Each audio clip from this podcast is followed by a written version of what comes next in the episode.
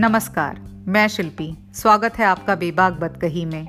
आज हम बात करेंगे एक लुप्त प्राय प्राणी की, जिसे 30-40 बरस पहले कस्बाई स्कूलों में मास्टर साहब कहकर पुकारा जाता था।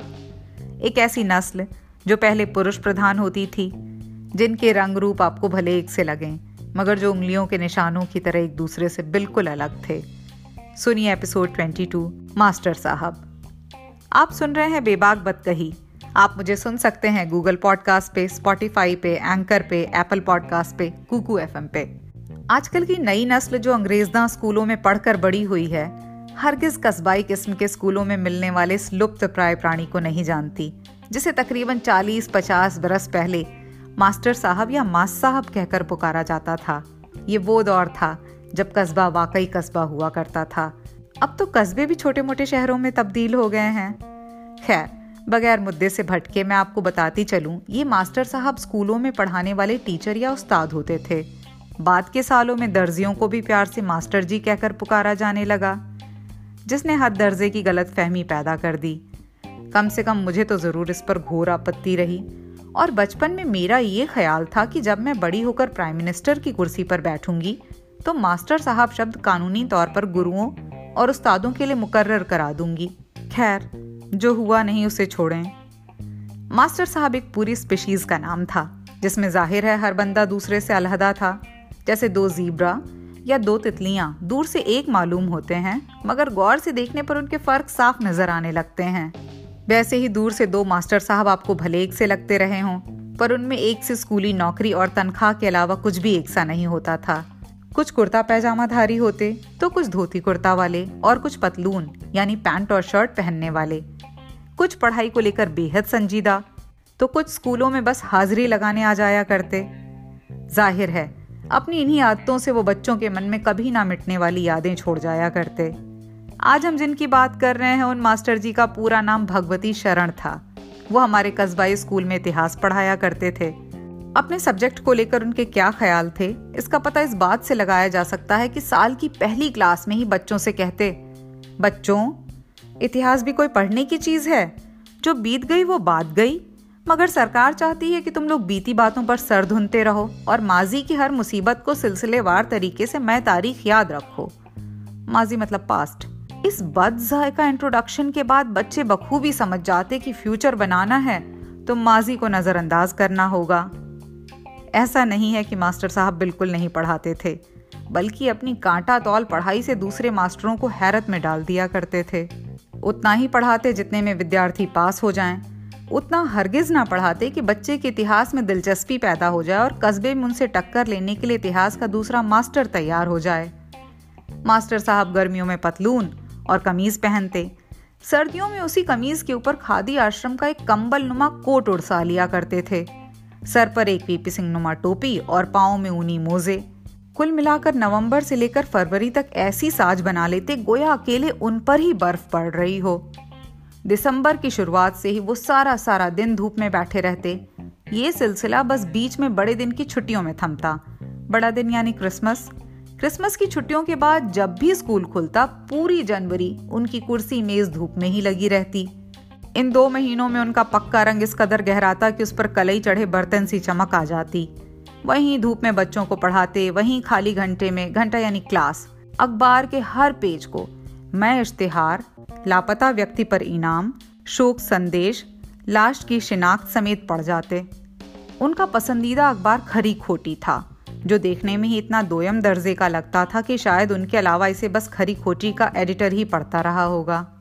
एक आध बासी नेशनल न्यूज़ और कुछ एक कोरी गप्पों के अलावा उसमें हमारे कस्बे और आसपास के गाँवों की निहायत ही वाहियात किस्म की खबरें छपी रहती।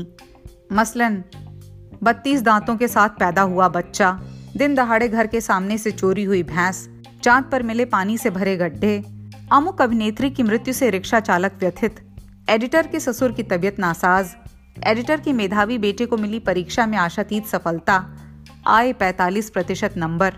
और इस किस्म का तमाम कूड़ा। ज़ाहिर है, जिस किस्म की खबरों में उन्हें लुत्फ आता था, उसे हमारे कस्बे के नफीस लोग नीची नज़रों से देखा करते थे। हमारे स्कूल के ज़्यादातर मास्टरों को उनकी स्कूली दिनचर्या मुफ़्त खोरी से ज़्यादा कुछ ना लगती। उनमें से कुछ बाज़ मौक़ों पर प्रिंसिपल से शिकायत भी लगाते। शिकायतों से उकताकर प्रिंसिपल भी अगर हल्का फुल्का टहोका लगा देते तो उनके तेल से सरोबार सर से ये वैसे ही फिसल जाता, जैसे चिकने घड़े से पानी। दिखावे में उन्हें कतई यकीन न था। पूरी सर्दी एक ही कोट और टोपी में निकाल देते। पूरी गर्मी दो कमीजों में। जलनखोर लोग उन्हें कंजूस कहते, गर्मी में कमीजें ज़रूर बदल देते। आज स्लेटी पहनी तो कल सफ़ेद। इस अदला बदली से दूसरी कमीज आज धुली होगी। इसका गुमान होता था। मगर उनके ज़्यादा करीब खड़े होकर सवाल पूछने वाले लड़के, शर्ट धुली है या नहीं? या फिर बंदा नहाया है या नहीं? इसकी पूरी तरह से तस्दीक नहीं कर पाते थे।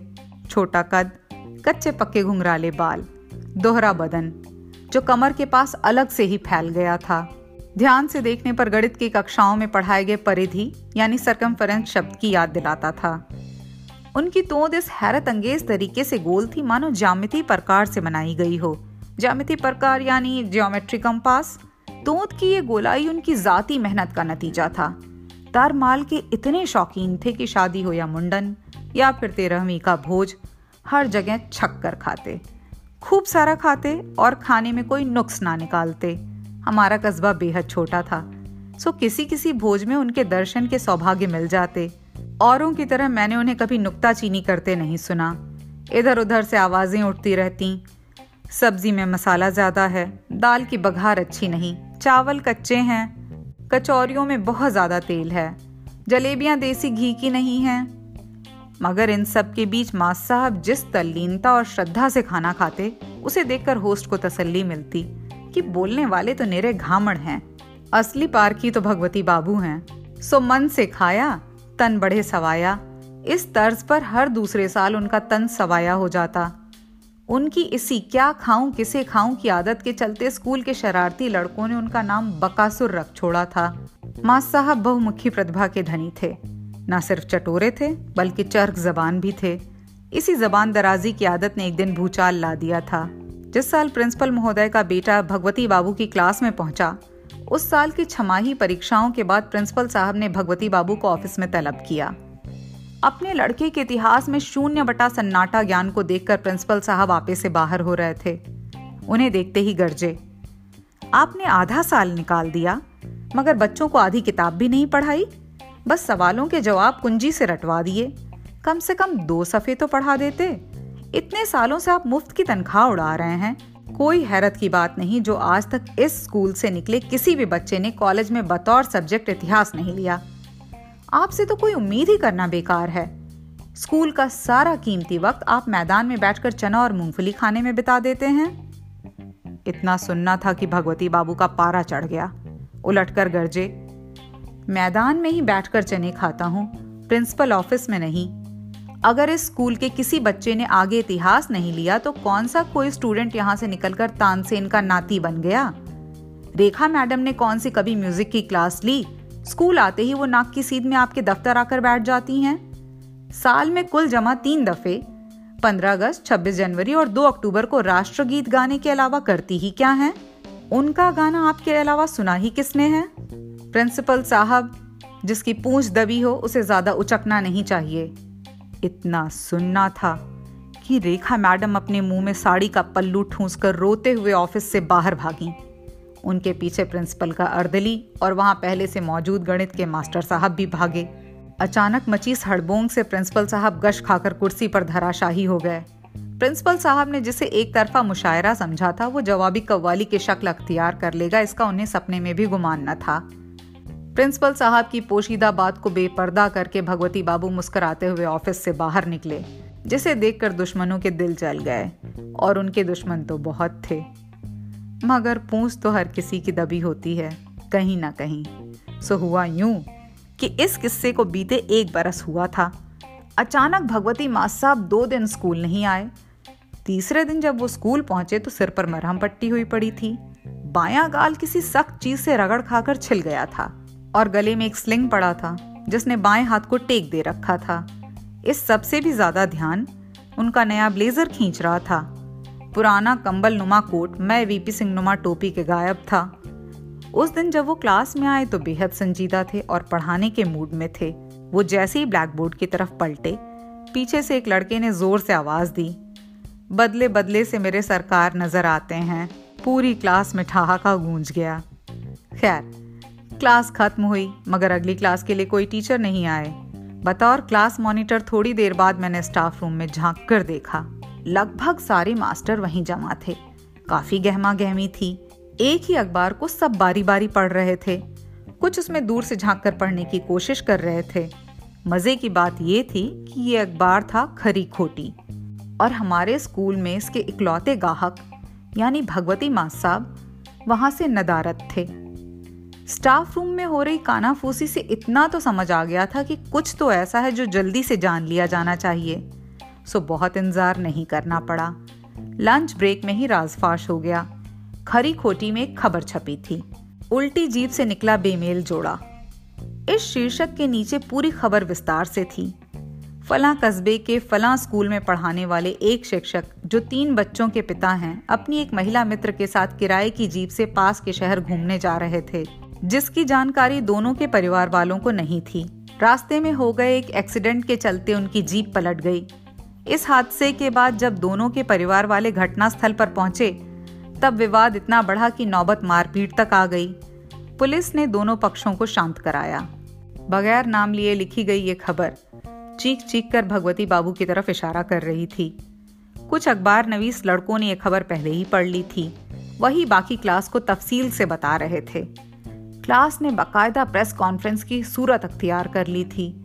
दो तीन पत्रकार किस्म के लड़के सबके सवालों के जवाब दे रहे थे। एक सवाल उठा, क्या प्रिंसिपल साहब को मालूम है? दूसरा सवाल, क्या प्रिंसिपल साहब के इशारे पर खबर छापी गई है? तीसरा सवाल, इस बाघड़ बिल्ले को कौन पसंद करने लगा था? इस तीसरे सवाल में तो मुझे भी दिलचस्पी थी।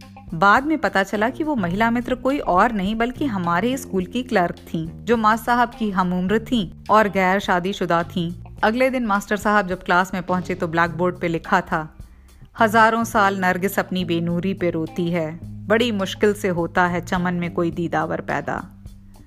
अल्लामा इकबाल का ये शेर हमें थोड़े दिन पहले ही हिंदी के मास्टर साहब ने सुनाया था, जिसका मतलब है कि नरगिस का फूल हज़ार साल तक अपनी बेकदरी पर रोता है, तब जाकर उसकी खूबसूरती का कोई कद्रदान पैदा होता है। ये शेर मास्टर साहब के रंग रूप पर कसा गया तंज था।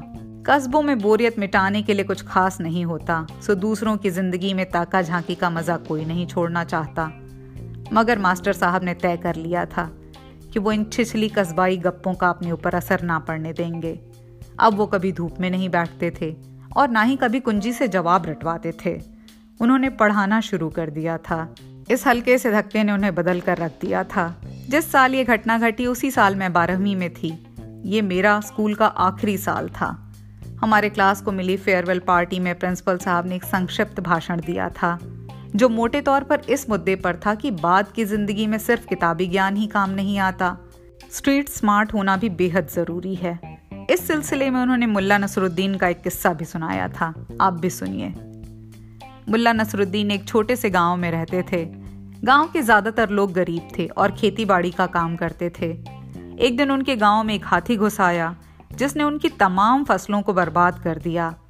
मुल्ला नसरुद्दीन गाँव के काजी थे। सो सारे गाँव वाले भाग के मुल्ला के पास आए कि वो हाथी को पकड़वाने का इंतज़ाम करें। मुल्ला उसी वक्त पाँव पटकते हुए फॉरेस्ट डिपार्टमेंट के दफ्तर पहुँचे और चिल्लाए कि हाथी को पकड़वाने का इंतज़ाम किया जाए। फॉरेस्ट डिपार्टमेंट वालों ने टका सा जवाब दे दिया। वो बोले, ये हाथी जंगली नहीं है, बल्कि राजा का पालतू हाथी है। इसीलिए वो मुल्ला की कोई मदद नहीं कर सकते। राजा का नाम सुनकर मुल्ला डर गए और घर वापस आ गए। अगले दिन हाथी ने गाँव वालों की बची कुची फ़सल भी रौंद डाली। हर जगह रोना पिटना मच गया। ये मंजर मुल्ला की बर्दाश्त के बाहर था। मुल्ला उठे और हाथी की शिकायत करने राजमहल पहुँच गए। वो देर शाम से पहुँचे। एक बेवक्त फरियादी के आ जाने से राजा के आराम में खलल पड़ गया। उसने गरज कर मुल्ला से पूछा कौन सी ऐसी आफत आ गई जो तुम इस वक्त आ गए हो? राजा को गुस्से से लाल पीला होता देख मुल्ला के पाँव कांपने लगे। धीरे से बोले, हुजूर, आपका चहेता हाथी हमारे गाँव में घुस आया है। दो रोज से अकेला घूम रहा है। बड़ा उदास लगता है। मेहरबानी करके उसका जोड़ा भी हमारे गाँव में भिजवा दीजिए। दोनों मिलकर खेत खाएँगे। उस अकेले का दुख मुझसे देखा नहीं जाता। कहानी सुनकर सारी क्लास हंसने लगी। प्रिंसिपल साहब ने आगे कहा, शिकायत करने के पहले ये भी देखना पड़ता है कि हाथी किसका है। अगर हाथी राजा का है तो ऐसी मुसीबत जोड़े में भी सर आँखों पर। औरों का तो पता नहीं, पर प्रिंसिपल साहब की सलाह को मैंने तो हमेशा याद रखा। और शायद आइंदा मास्टर साहब ने भी। वक्त के साथ ना सिर्फ़ कस्बे बदले, बल्कि उसके बाशिंदे भी बदले। अब तो ढूंढे से भी पूरी सर्दी एक ही कोट पहनने वाले मास्टर कहीं नहीं मिलते। और मैंने सुना है कि अब खरी खोटी भी नहीं छपता। आप सुन रहे हैं बेबाक बतकही अगर आपको ये पॉडकास्ट पसंद है तो प्लीज़ शेयर करें अपने दोस्तों से। मिलते हैं अगले एपिसोड में। तब तक के लिए नमस्कार।